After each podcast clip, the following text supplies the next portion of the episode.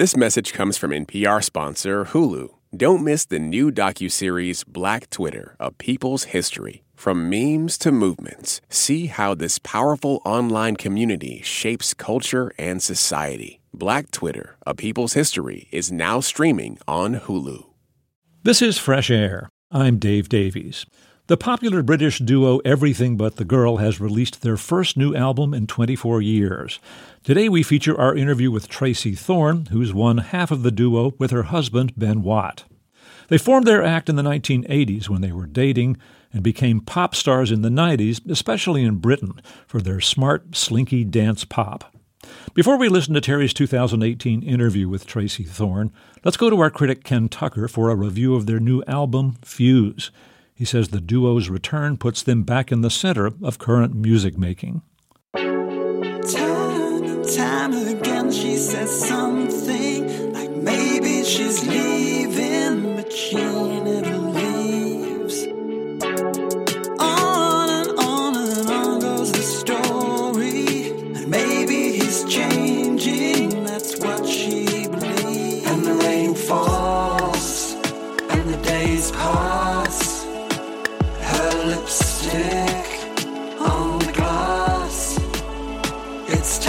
us now. Time to begin. I'll be a better man than him. The low, smoky voice of Tracey Thorn is the signature sound of Everything But the Girl, with the duo's other half, Ben Watt, producing the beats. Describing their roles that way diminishes some aspects of collaboration, of course, but it's a useful shorthand for the way a listener experiences any new Everything But the Girl song. Thorn's voice draws you in, and Watt surrounds her with an atmosphere that works as either an enhancement or a dramatic contrast to what Thorn is singing about. Take, for example, Nothing Left to Lose, whose jittery beat and swooping keyboards get your head bobbing, only to be brought up short by Thorn's declaration of pain, of needing a thicker skin to endure the agony of a romance that's become one sided. I need a thicker skin. Pain keeps getting in. Tell me what to do. Cause I've always listened to you. And I'm here at your door.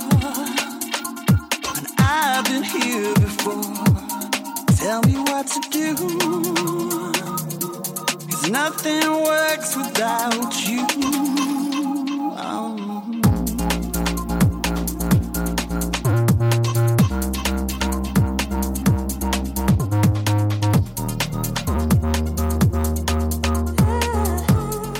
This collection, Fuse, eventually reveals itself as an album length plea for compassion and connection. Sometimes it's about one person hoping to break through another person's defenses to achieve closeness. And sometimes it addresses broader symptoms of modern alienation. On the song called When You Mess Up, Thorn urges the person she's talking to to forgive minor sins and not blow them up into relationship or career ending dramas. Which is to say, we all mess up. And you seem so young again. Oh, but it's hard to explain. Don't be so hard on yourself. Don't think you're inappropriate. And don't just discard your old self. You're never inappropriate. In a world of microaggressions. Little human transgressions. Forgive yourself. Forgive yourself. To sing is to pray twice. And I hate people who give me advice when you mess up.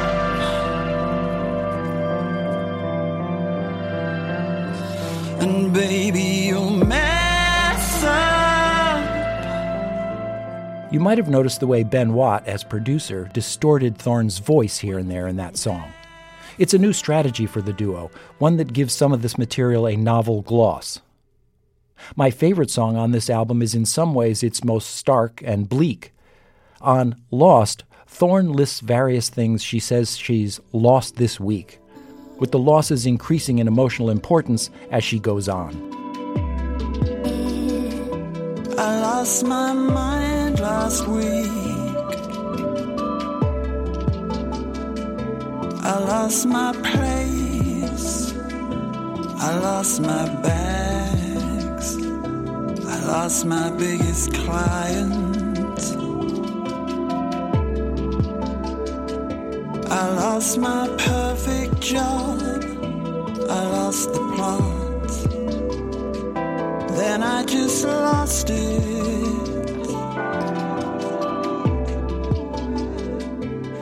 I just lost it.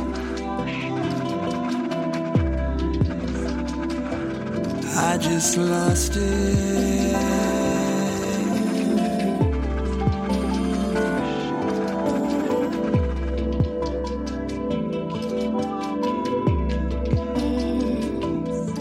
Lost my faith and my best friend. I lost my mother. I lost my mother. I lost my mother. If you like this new Everything But the Girl music, I also recommend Thorn's solo work. I made her 2018 album Record my number one that year, and she's also a terrific prose writer. Her 2013 memoir, Bedsit Disco Queen How I Grew Up and Tried to Be a Pop Star, is wonderful. The new music on Fuse continues Thorn and Watt's tough minded yet good hearted take on the world at a time when it's never been more welcome. Ken Tucker reviewed the new album Fuse by the duo Everything But the Girl, their first album in 24 years. We're going to listen now to Terry's interview with Tracey Thorn, who's one half of the band with her husband, Ben Watt. They quit performing as a band in 2000. She left it behind to raise their three children. Thorn began a solo career in 2007, releasing four albums and a movie soundtrack. She's had a long running column for the New Statesman, in which she writes about many of the artists she loves, from Chrissie Hynde, David Bowie, and Mavis Staples, to Stephen Sondheim and Betty Davis. She's now taking a hiatus from the column, and she's authored several books, including the memoir Bedsit Disco Queen and a book about singing called Naked at the Albert Hall. Terry spoke to Tracey Thorn in 2018 when she just released her solo album titled Record. Now, you wrote that when you became a mother, you felt that you couldn't be the person you were on stage and the mother you were at home, that somehow those two sides of you seemed incompatible. What were those two different versions of you, and why did they seem incompatible? Well, I mean, I, you know, I see other women who are perfectly capable of doing that. So, again, I'd stressed when I wrote this, I, I don't want to make this into a sort of general point. Um, but I found it really tricky, especially having the girls with us on tour. Um, and even you know having someone else around who was helping. Inevitably, the kids wanted me during the day, so I spent a lot of the day, you know, doing mum things, taking them out to the nearby park, trying to sort out their meals, and then at the end of the day, putting them to bed and getting back to the venue. Being in a dressing room, putting makeup on, getting on stage. Um, and at that point, I suddenly felt that that stage you're required to turn back into this narcissistic pop star. Um, that's the sort of essence of the job, really. When all day you've been being the self sacrificing one. And that's quite a psychological split. Does being on stage require being narcissistic? Well, it requires that sort of projection, that complete absorption in what you're doing at that moment. I do think there's a degree of narcissism about that. Yeah, there's a look at me element to it, isn't there? Mm-hmm. Um, and you know, for the rest of the day, even even during those hours when I was on stage, it was difficult for me. I think to have that complete disconnect from thinking, okay, what's happening back at the hotel? You know, I wasn't such a good performer because I was just distracted. So you've also dealt with stage fright. And I was wondering if it was a fear when you were on the stage or just a dread of being on stage, like a pre performance dread. Yeah, my stage fright happens much more pre the event. I often used to find that at the moment of actually walking out on stage, a sort of calm would descend on me. And especially when I was very warmed up and we were on tour and doing it a lot, you know, I'd, I'd get into that routine of it and be able to do it just in the in the way that you can do things that you're doing repeatedly. The thing I found hardest was always the anticipation, you know, the the hours building up to it, thinking about it, getting back into that zone. Um, what about being in the studio?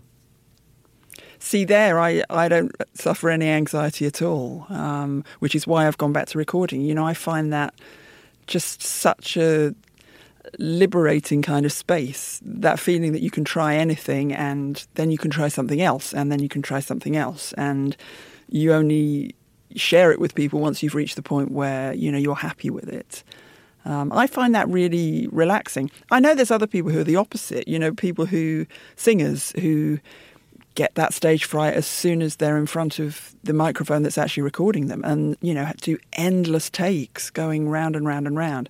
You know, I'm just absolutely not like that. I can literally clap my headphones on and, and go. And most of my vocals are done in one or two takes. And I just have that sense of freedom in the studio. So I want to play another track from your new album record. And mm. this is the song Babies. And I think it's the first song I know that's about using birth control and the fear of getting pregnant when you don't want to have a baby, and then the urgency of having a baby when you do want to have one. How did you come up with that idea as the premise for a song? I was on a walk one day and the opening lines of the song just appeared in my head with that tune. Every morning of the month, you push a little tablet through the foil. Cleverest of all inventions, better than a condom or a coil. And it made me laugh out loud as I thought of it. I thought, that's great, that's an opening line. And I stopped and made a note of it on my phone. Um, and then when I got home, I started trying to turn it into a song. And, you know, it is. It is funny. It's meant to be humorous as well, but it contains um, a lot of urgency, I think, in terms of feeling. You know, the, the desperation you feel when you're young, the terror of getting pregnant when you don't want to, and then again the urgency later on when perhaps you do want to, and that's an equally strong feeling. Um, and I, I also just thought there was something funny about me. You know, I'm supposed to have this kind of sophisticated, beautiful voice. This is how people talk about me. And I thought it would be quite funny for me to be singing about condoms and coils. And babies, babies. and babies, babies, babies. Okay, so let's hear Babies. And this is from Tracey Thorn's new album, Record.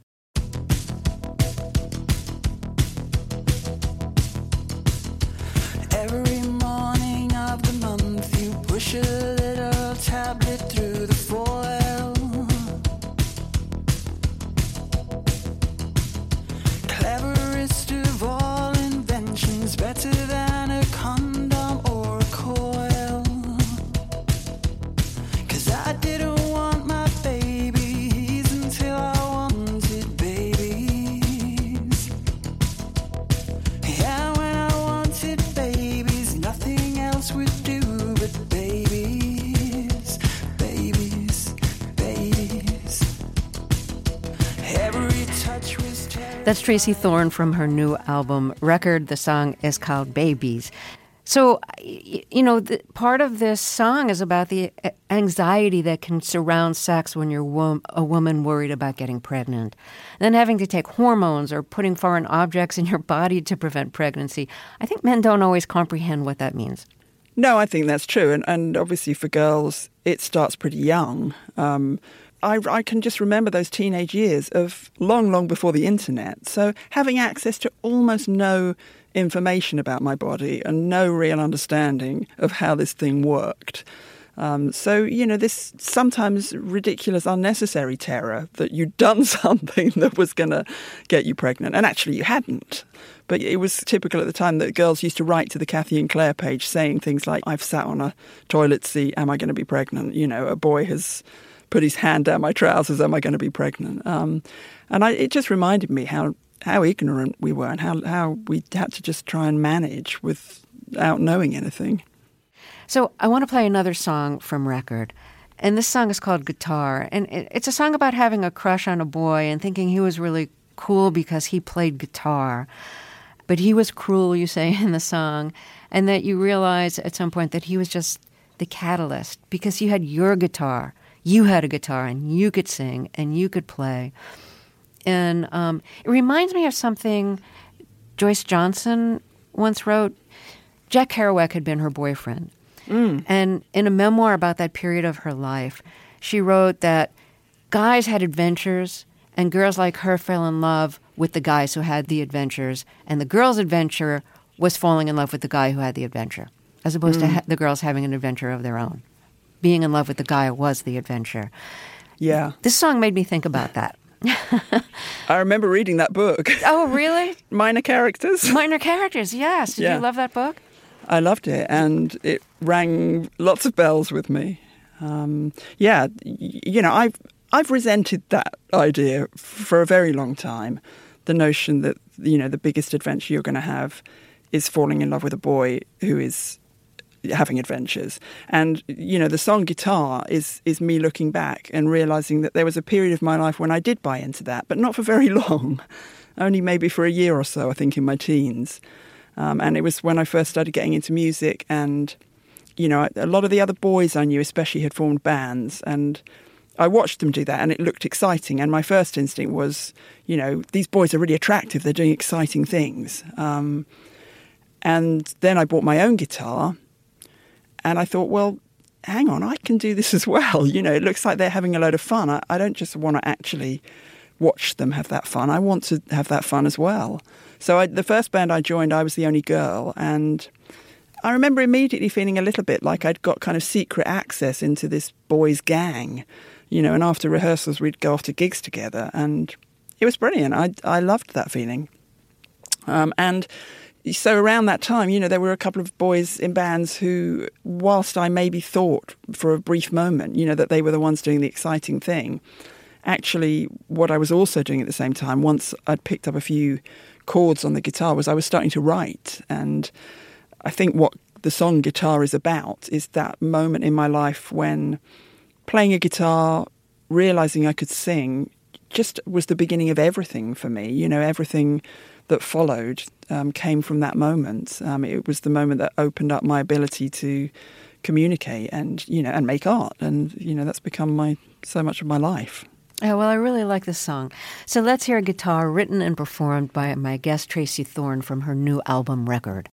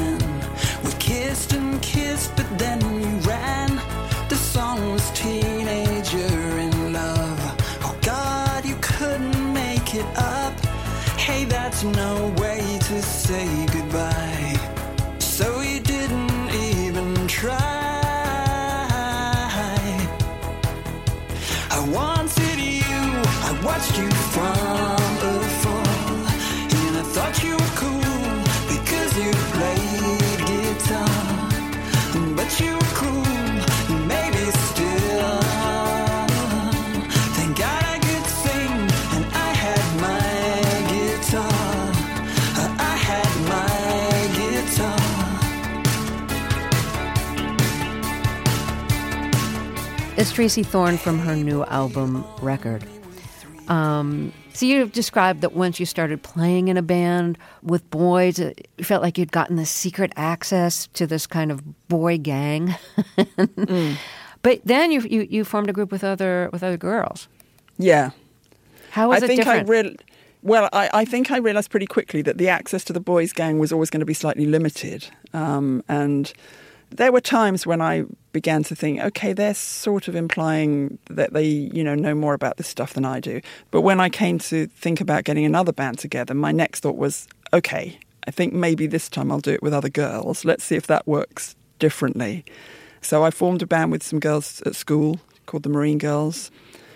And yeah, it was different. I, I think we felt quite a defiant sense of proving that we could do this, that we didn't need boys to show us how to do it. We broke lots of the rules of what a band was supposed to be doing because we didn't really know what those rules were, and we were not very respectful of them. So, you know, we never had a drummer because we didn't know anyone who had a drum kit. And I think we just had this attitude of, well, who says you need a drummer? and so there was a real sort of combination of naivety and innocence about it, but also a defiant spirit. Singer Tracey Thorn speaking with Terry Gross in 2018. Thorn is half the duo Everything But the Girl with her husband Ben Watt. They've just released their first album in 24 years titled Fuse. We'll hear more of Terry's interview with Tracey Thorn after this short break. This is Fresh Air. This message comes from NPR sponsor Hulu. Don't miss the new docuseries Black Twitter: A People's History from Onyx Collective and Hulu. Directed by Prentice Penny, executive producer of Insecure, Black Twitter A People's History tells the story of how black voices found a new home online and blossomed into a force for change while laying down some hilarious tweets along the way. From the memes to the movements, see how this powerful community shapes culture, society, and politics. Black Twitter A People's History is now streaming on Hulu. What does it mean to be black in America? In NPR's Black Stories, Black Truths, a collection of stories as varied, nuanced, and dynamic as black experiences, you'll hear it means everything. Search NPR Black Stories, Black Truths wherever you get your podcasts.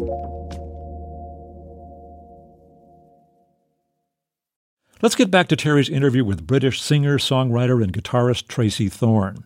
For 17 years, beginning in 1980, she was half of the duo Everything But the Girl with Ben Watt, her husband, with whom she has three children. She gave up performing to raise them. Eventually, she began a solo career, releasing four albums. And now the duo has their first new album in 24 years, titled Fuse. When Terry spoke with her in 2018, she'd released her solo album titled Record. When we left off, they were talking about the bands she was in before Everything But the Girl, including an all girl band called Marine Girls. So after being in a band with guys and then forming a band with other girls, you ended up going to college. And at college, you soon fell in love with Ben Watt, who became your music partner and your life partner. Or you've had children together. You've been together since what year? Uh, 1981. Okay. Um, Yeah. And so you, you together you formed the band Everything But the Girl. Um, and you write that this was the time when you discovered feminism and made it made you question was it the right decision to be in a band with your boyfriend? Was it even cool to have a boyfriend? Was monogamy inevitably awful and oppressive? And should you really try to be a lesbian? Yeah. so, some of the questions you were asking yourself at the time. How did you work through those questions? in the way you do when you're young, which is you just kind of live your life and, you know, the, the questions sort of answer themselves on a day to day basis. Um, you know, I think if if I was going to be giving advice to, for instance, one of my daughters now who was doing what I did, uh, you know, moving in with a boy who she'd met on the first day at university, forming a band with him, you know, throwing everything in hook, line, and sinker with this person, I'd say that's really risky. Don't do that. Uh, or at least if you do, keep lots of other options open. You know, don't shut any doors. But, you know, I was reckless in the way that young people are reckless. And I was in love and I just thought, what could possibly go wrong? So while I was asking myself these theoretical questions, um, on the other hand, I was just carrying on living my life in the way you do when you're young. You know, you just crack on with things. So, some of the questions you asked yourself about having your boyfriend, now husband, um, be in the same band with you was would the relationship take precedence over work? What if you had a fight? Uh, what if they stopped being a? What if you stopped being a couple? Would there still be a band? Um, did you have to confront any of those questions? Not seriously, uh, but I do think one of the um, reasons that when we stopped in 2000, one of the reasons we haven't gone back to it is because I think we both have looked at each other and said, do you know what? We did quite well there. We got away with it that many years, and it might be pushing our luck to try any longer. Especially now we've got kids. You know, our relationship now is even more complicated. It just feels like too much. And, you know, now we're doing, we're working separately, and that seems to me to work very well now. One of the things that you did have to confront when you were with Ben in Everything But the Girl is that he got this rare autoimmune disease whose name I can't pronounce. Yeah, Churg Strauss syndrome. Thank you. Um, and it apparently causes vascular inflammation, and a lot of his small intestine had to be removed. You weren't sure he would survive. I mean, he was literally deathly ill. Um, what kind of scenarios did you play in your mind when his life was in jeopardy? Um, the, the, you know, the moments when his life was in jeopardy, again, it's that sense of um, you're just completely wrapped up in the moment. I don't think uh, during those, and it was weeks in hospital when, you know, things kept going from bad to worse and then things got a little bit better and then things got worse again so that that feeling of you know is he going to survive or not that that was quite long drawn out um, so I, I just remember getting very immersed in the day to day of that. I don't remember thinking ahead and thinking, you know, what's this going to mean for the long term, for the future? Um, it's it, it it's sort of narrowed. I remember my focus just narrowing, and sometimes just narrowing to what's going to happen in the next hour. You know, when you're sitting by someone's bed and watching those flickering numbers on a screen beside their bed, or watching you know, some little drop of fluid coming down from a bag into someone's arm, you you just get lost in this tiny little present moment, you know, wondering what's going to happen in the next hour. How do you think that that experience changed your relationship? Uh, it's very hard to say, I suppose, because I I find it hard to imagine our relationship without that thing having happened. Mm-hmm. Um, it, I can almost think of a before and after. Um, you know, they were the people we were before, and then inevitably, certainly in the short term, in the immediate after, we were different people for a while. You know, he was he was very sick for quite a long time, and that meant quite a long convalescence, which meant um, physical recovery and also psychological recovery. And I do think he was someone who, for a while, was suffering from what would probably be called post traumatic stress. And he became very introverted and I think was just dealing with a lot of it inside his head. So that was tricky. You know, that had to be negotiated in the relationship. Then we got back to work and um, became very focused. And in some way, I've written about this as well. You know, the experience was very inspirational. It, it got both of us into a sort of work mode that was very impassioned and fired up. And I think we made very good work in the aftermath of it and then became very successful. Is Amplified Heart the album that you made after he, after he um, recovered?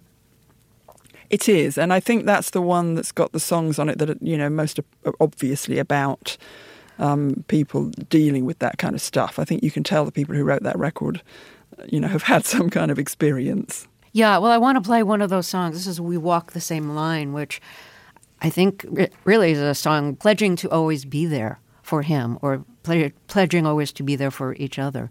If you lose your faith, you can have mine. Do you want to say anything about the song? Yeah, I mean, it is, I think, about that um, bond we had afterwards. You know, so you asked how things changed, and, you know, it was a mixture of, in some ways, feeling separate from each other because we had actually been through quite different experiences. You know, for a long time he was unconscious and, and I was having conversations with doctors. So on one level we'd experienced different things. But there was also that shared feeling of just we've been through a trauma, and that was a, that was very bonding. And I I think it made both of us feel in the aftermath of that, you know, well, having been through this together, it you know it does feel like a kind of glue um, and there's something about that that um, does make you feel, you know, very, very committed to someone. So let's hear We Walk the Same Line from the Everything But the Girl album, Amplified Heart. If you lose your faith, babe, you can have mine. And if you're lost, I'm right behind. Cause we walk the same line.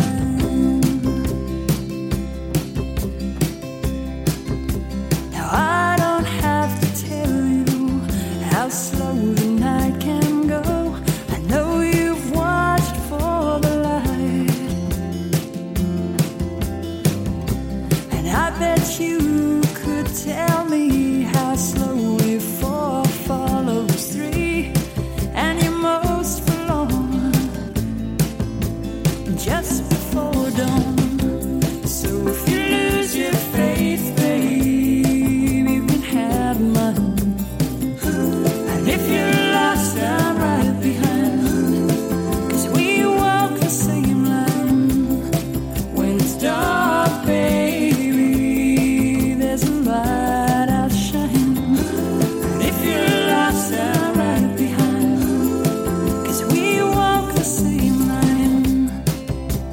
Tracey Thorn's song We Walk the Same Line from the album Amplified Heart by Everything But the Girl. She spoke with Terry Gross in 2018.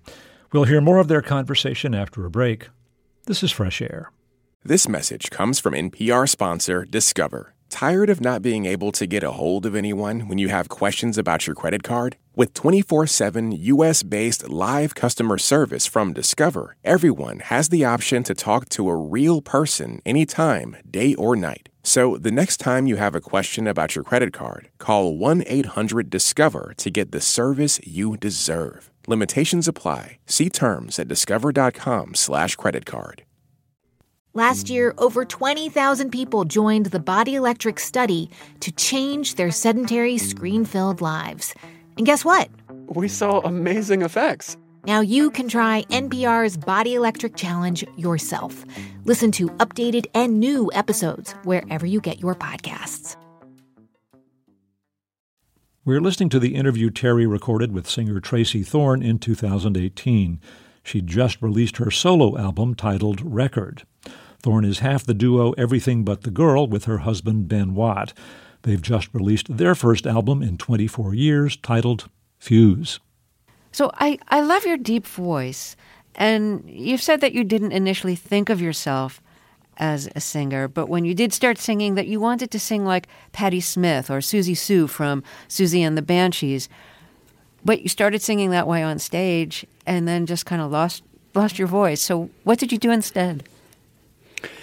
I think for a while then I, I had to try and work out a way of coming up with a voice that was my own, that, that I could, you know, have some control over. That took me quite a while. I think for a long time I was a much better studio singer than I was live singer because again I, I could sort of sing as quietly as I needed to. And often what people say about my voice is, you know, it's very intimate, it's very direct sounds like I'm singing right into your ear. And that's because a lot of the studio singing I did, especially in the early days, is sung like that. It's very whispered into the microphone kind of singing. What I then had to learn was how to convey the songs on stage, where inevitably you have to project a bit more. Um, you know, I had to build up a bit more strength and stamina. Uh, so I, I, tried having some singing lessons for a while. I, I learned how to do breathing exercises. Um, you know, and I just had to gradually build up a voice that was my own and, you know, which could serve the functions it needed to. You know, you've written that your voice got deeper because of menopause, and I think it's great that you wrote about that because I think a lot of women are uncomfortable acknowledging the existence of menopause. It's personal and it's also a sign of age. Mm. Yes, no, I think I think that's right, and especially in music, obviously, which you know, there's still a lot of pressure to um, you know, maintain an image of youthfulness. So as soon as you and bring se- the word menopausal in, and sexiness, and so as soon as you bring the word menopausal into the room, I think a lot of younger men, especially, might run screaming, um, and so that's a, that's a risk I'm prepared to take.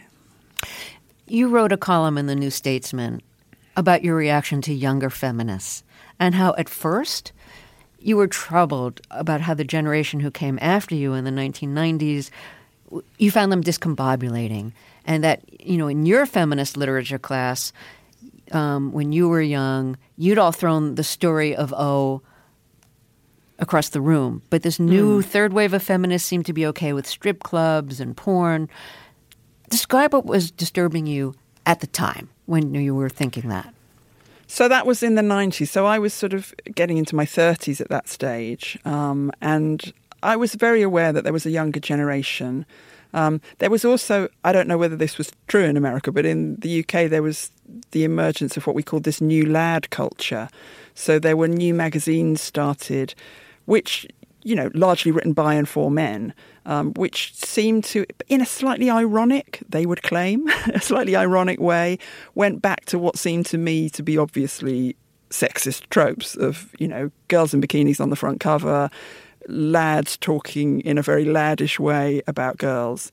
Um, and there was a generation of, of women who, perhaps because they were part of that same generation, seemed to absorb some of those kinds of um, attitudes towards things like sex and porn and, you know, styles of behavior. And again, it made me suddenly feel, wow, I'm out of step with the times. You know, it made me feel like I'd been the, the feminism I'd grown up with was very sort of puritanical. You know, I, I just began to question and think, well, hang on, how do we how do we reconcile these separate things which seem to be saying quite different things about what your approach should be? And it took me a while. And then, you know, then obviously an, another period of time passes and you know even that that wave of feminism from the 90s gets swept away and you get a whole new wave again um, and I so I look at the you know generation who are younger now and they seem again to have a, a different set of priorities perhaps a slightly different set of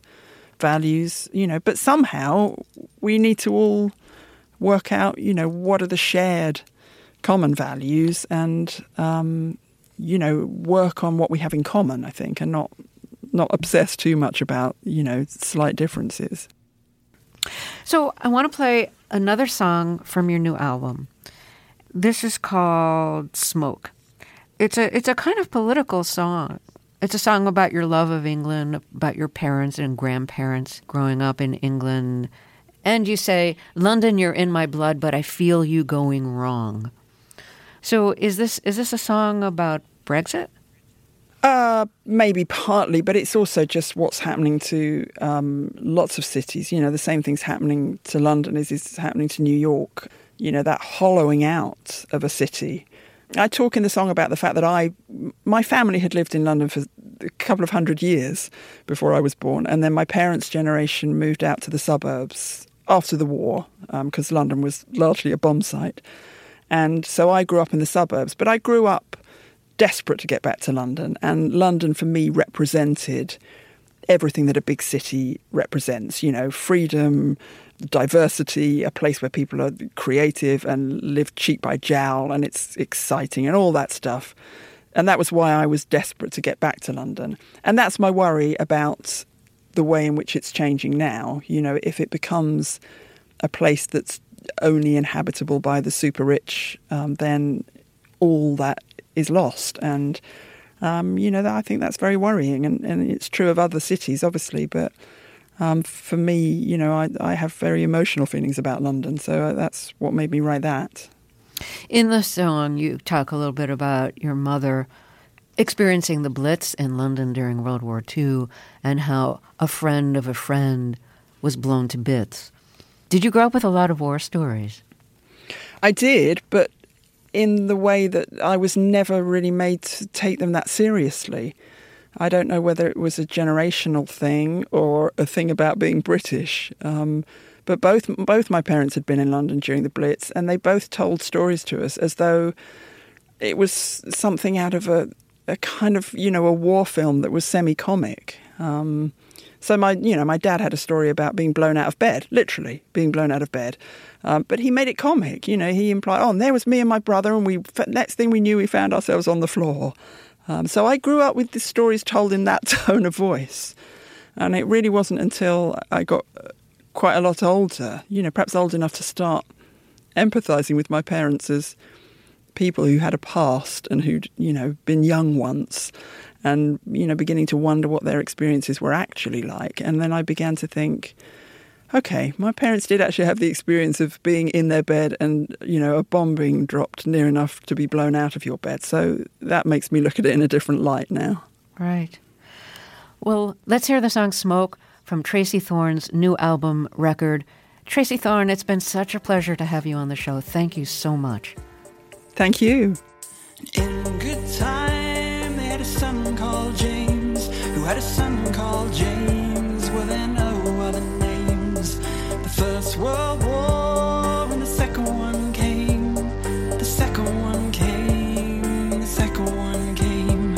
My mother now was a teenage girl. She survived the Blitz, she survived the Blitz, though she knew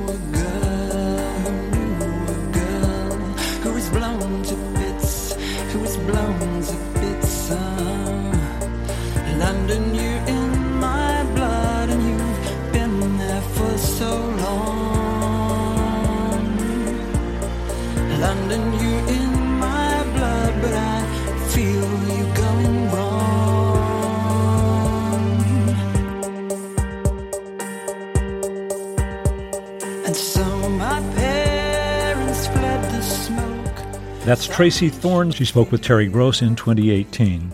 Thorn is half the duo Everything But the Girl with her husband Ben Watt. They've just released their first album in 24 years titled Fuse.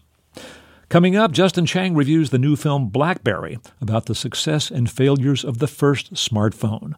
This is Fresh Air.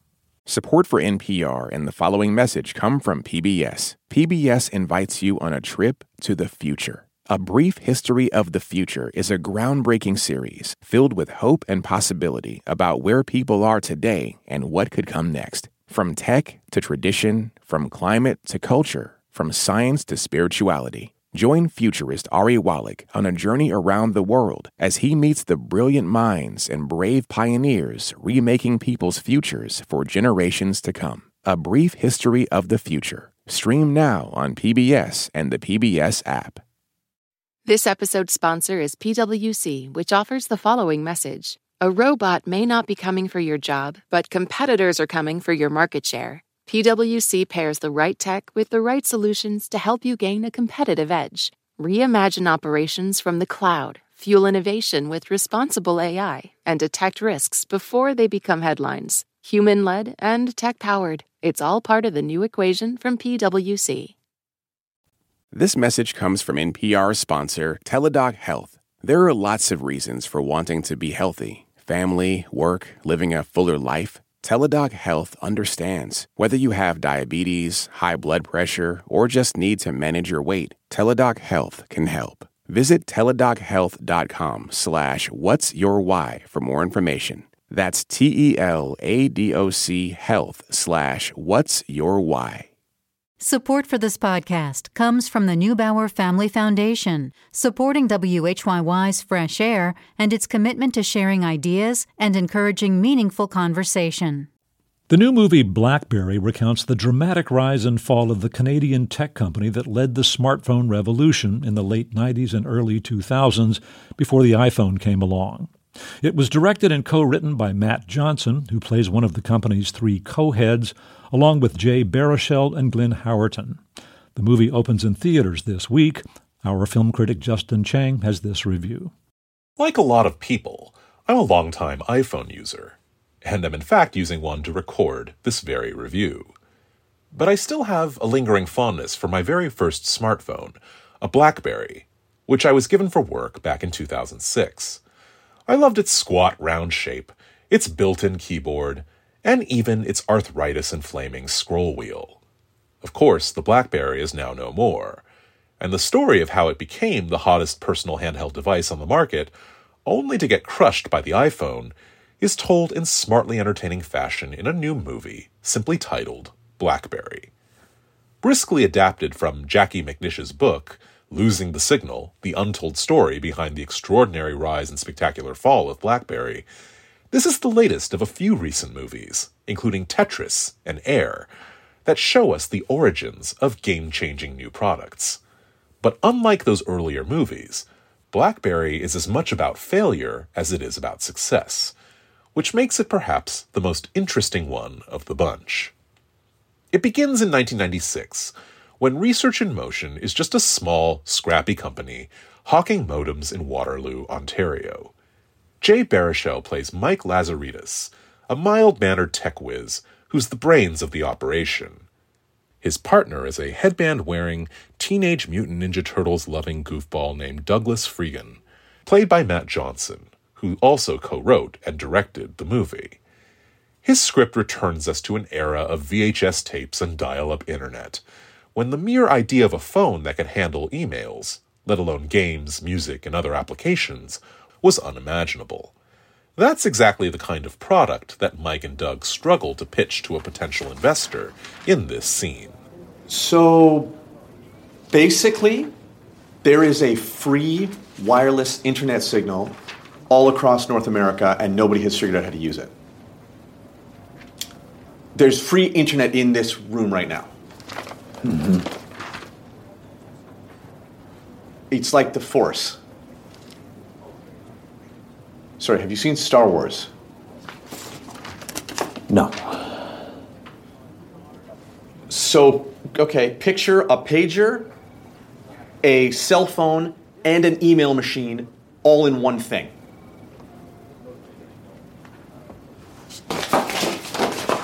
Uh, we call it um, Pocket Link.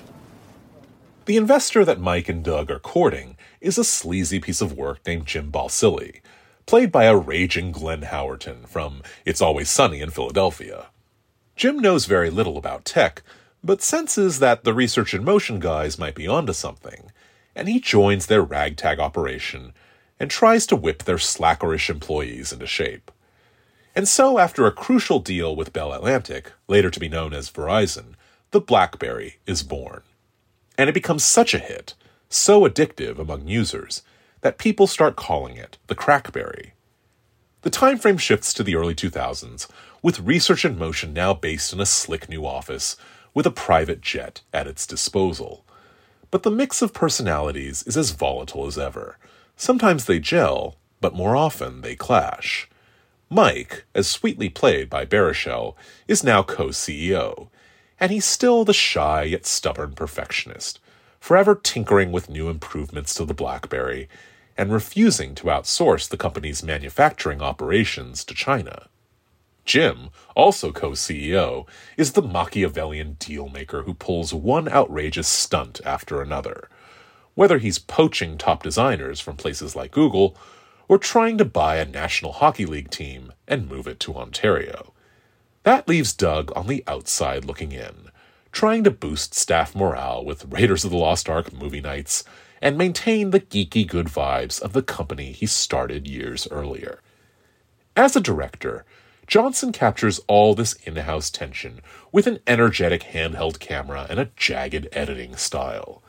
He also makes heavy use of a pulsing synth score that's ideally suited to a tech industry continually in flux.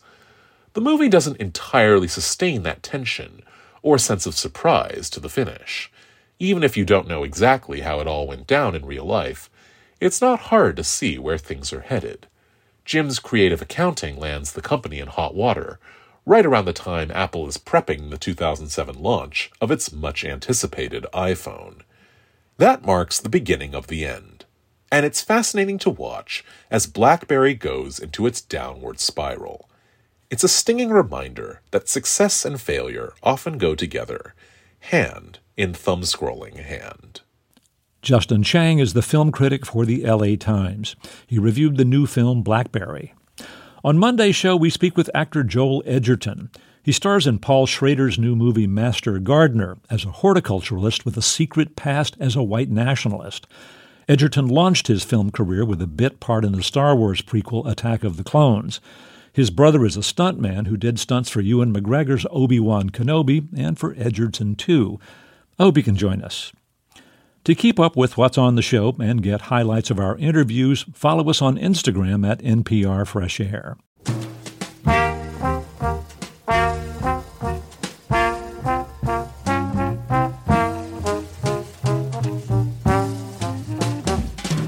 Fresh Air's executive producer is Danny Miller.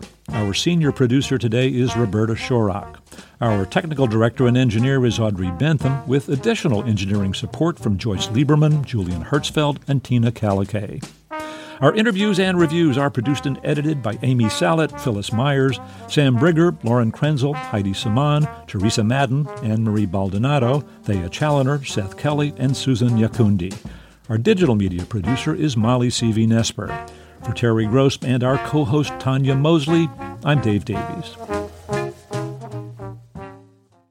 This message comes from NPR sponsor Charles Schwab with their original podcast, Choiceology. Hosted by Katie Milkman, an award winning behavioral scientist and author of the best selling book, How to Change. Choiceology is a show about the psychology and economics behind people's decisions. Hear true stories from Nobel laureates, historians, authors, athletes, and more about why people do the things they do. Download the latest episode and subscribe at schwab.com slash podcast or wherever you listen.